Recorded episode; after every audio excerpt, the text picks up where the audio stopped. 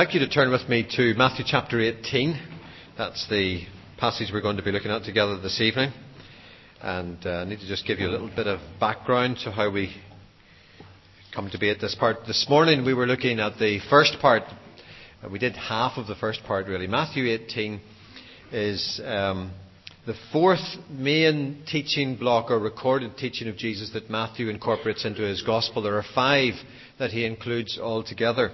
The first is the Sermon on the Mount, with which you'll be familiar, which is really setting out the values of the kingdom of heaven. Uh, the second main teaching block comes around Matthew chapter, end of chapter 9, Matthew chapter 10, which is really about discipleship in the kingdom.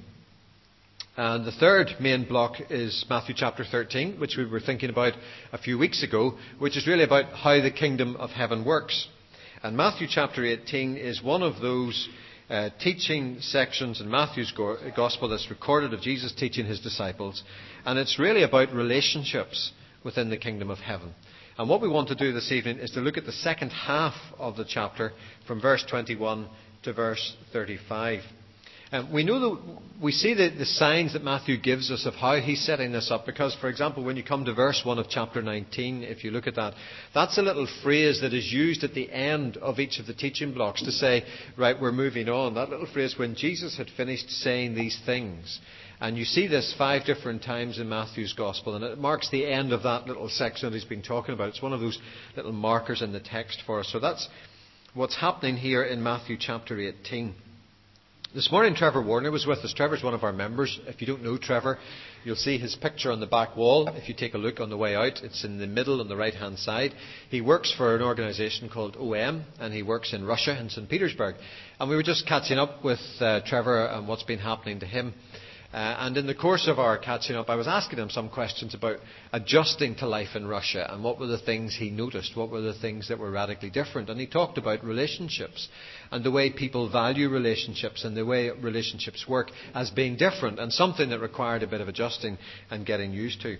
And essentially, that's what's happening here in Matthew chapter 18. Jesus is setting out about how relationships in the kingdom of heaven work.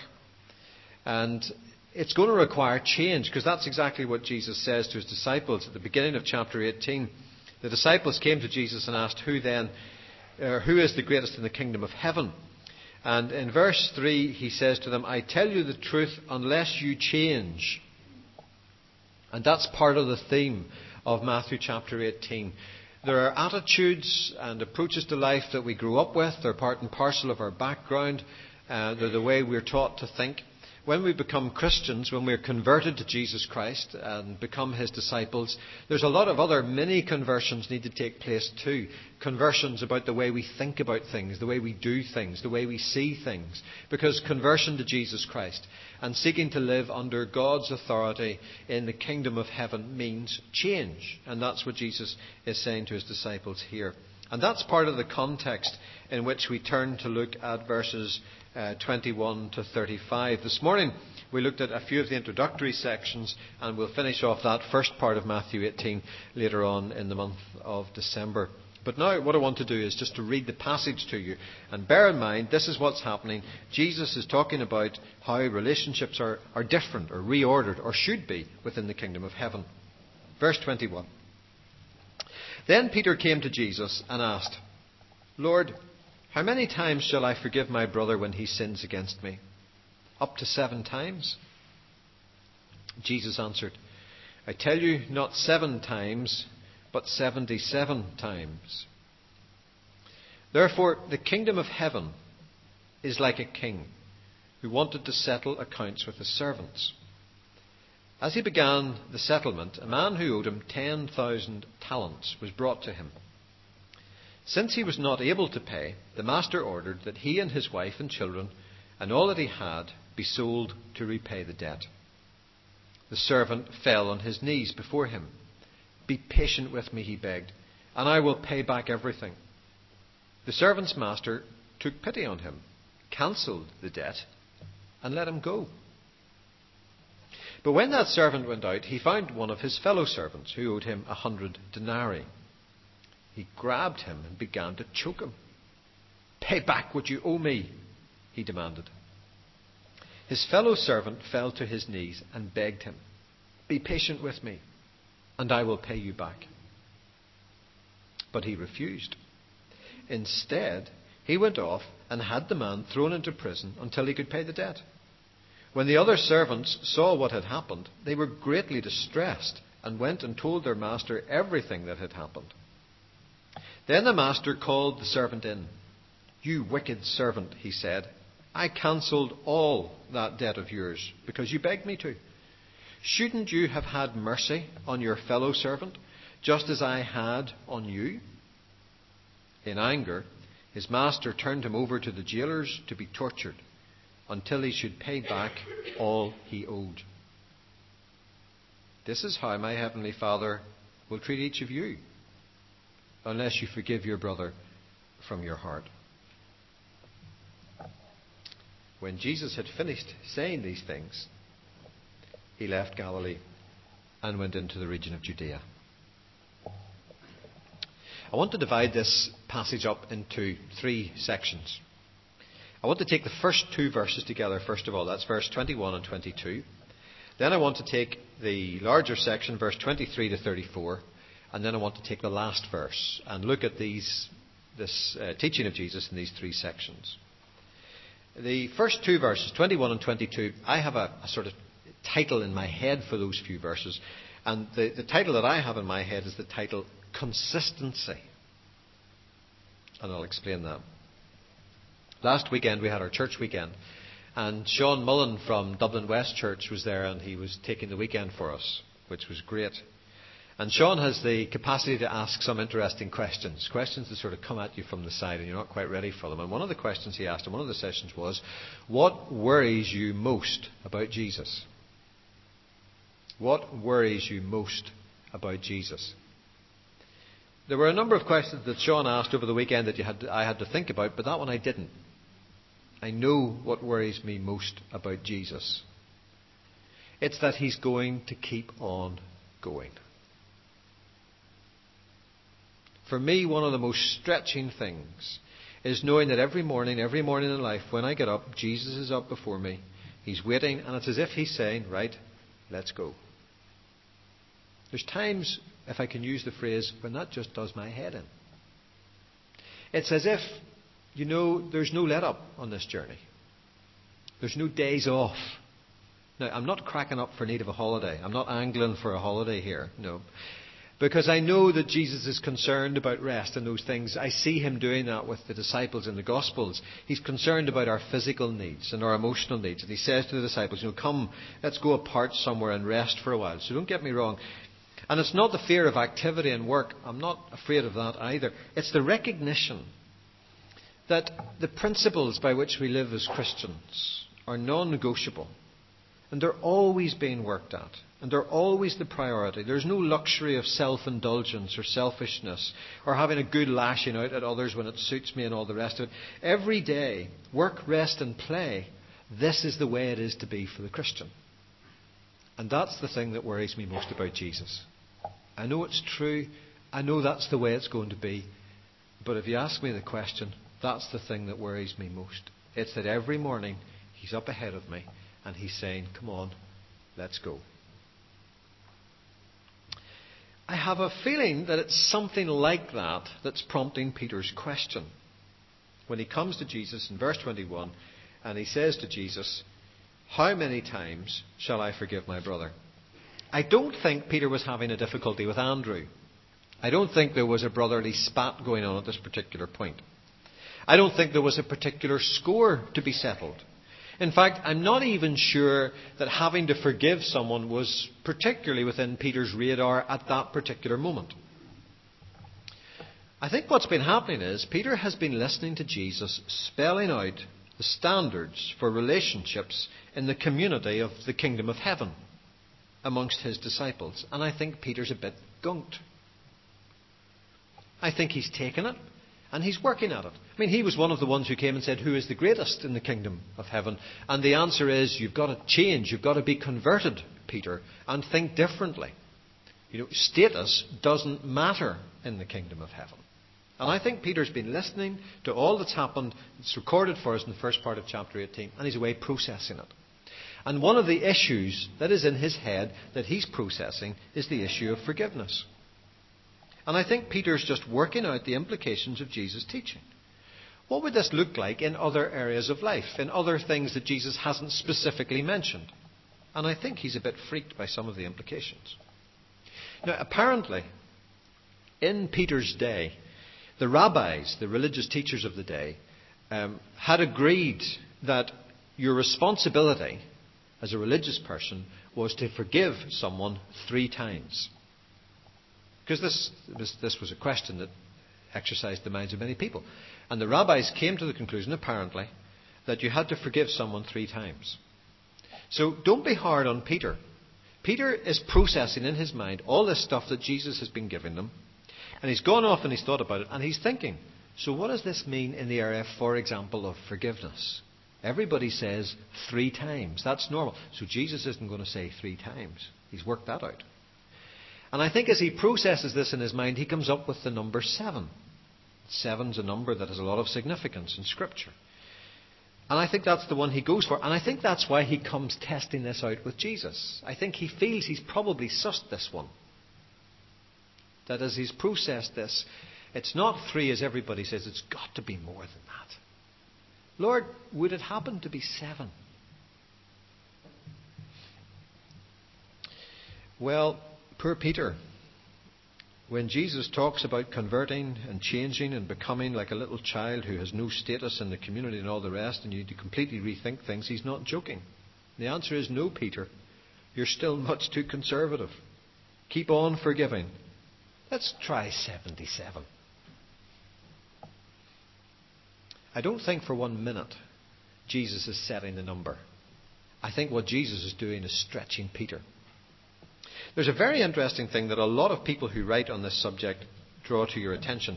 Um, there's an interesting passage in Genesis chapter 4. You might like to come back with me and have a look at it because a lot of people think that Jesus is stretching Peter um, and using this Old Testament situation as a kind of model for stretching him and what he's doing here. Genesis chapter 4 is the story of Cain and Abel. You may be familiar with that story, of how Cain kills his brother. And you may be familiar with the part of the story where the Lord confronts Cain in verse 10. Listen, your brother's blood cries out to me from the ground. Now you're under a curse and driven from the ground, which opened its mouth to receive your brother's blood from your hand. When you work the ground, it will no longer yield its crops for you. You, may be a, you will be a restless wanderer on the earth. And Cain said to the Lord, My punishment is more than I can bear. Today you are driving me from the land, and I will be hidden from your presence. I will be a restless wanderer on the earth, and whoever finds me will kill me. But the Lord said to him, Not so. If anyone kills Cain, he will suffer vengeance seven times over. Then the Lord put a mark on Cain so that no one who found him would kill him. So Cain went out from the Lord's presence and lived in the land of Nod, east of Eden. Now, I don't know that Peter was thinking of what the Lord had said to Cain about seven times he would uh, punish those who would touch Cain. But I think it is quite possible, as a lot of people suggest, that when Jesus is answering Peter, he's stretching Peter by taking Peter back to what follows in this passage. Because we discover that I think it is um, the great, great, great grandson of Cain is a man called Lamech. And in Genesis chapter 20, uh, chapter 4 and verse 19, we read that Lamech married two women. And later on, we read in verse 23 that Lamech said to his wives, Adah and Zillah, listen to me. Wives of Lamech, hear my words. I have killed a man for wounding me, a young man for injuring me. If Cain is avenged seven times, then Lamech 77 times. Now, most people who write on these things reckon that what Jesus is doing is taking that Old Testament model, where Lamech, who's a nasty piece of work, it seems to me, uh, who is proud of the fact that when a young man attacked him, he was stronger than the young man and he killed him.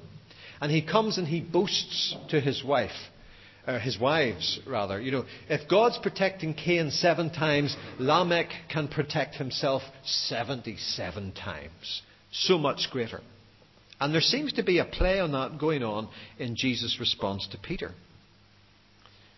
Jesus is saying to Peter, Peter, you need to be stretched a lot more. And you need to be stretched in a positive way, unlike Lamech and his 77 assurances to himself and his wives of vengeance and revenge.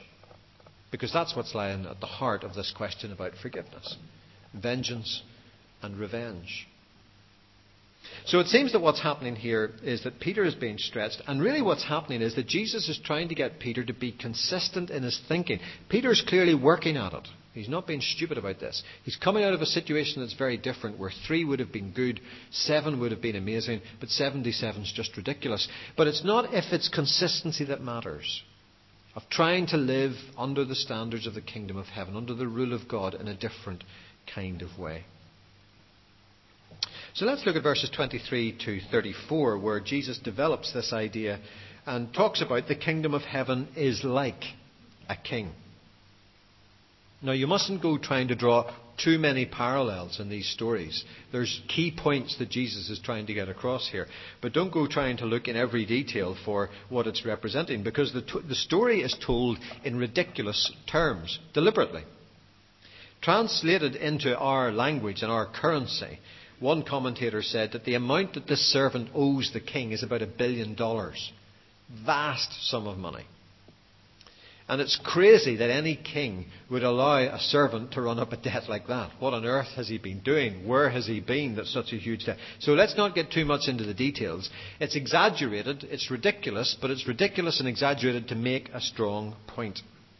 So here's this servant, and he owes his master a billion dollars. And uh, the, the, the master decides to sort the things out, so he brings him back in, and he makes this ridiculous statement.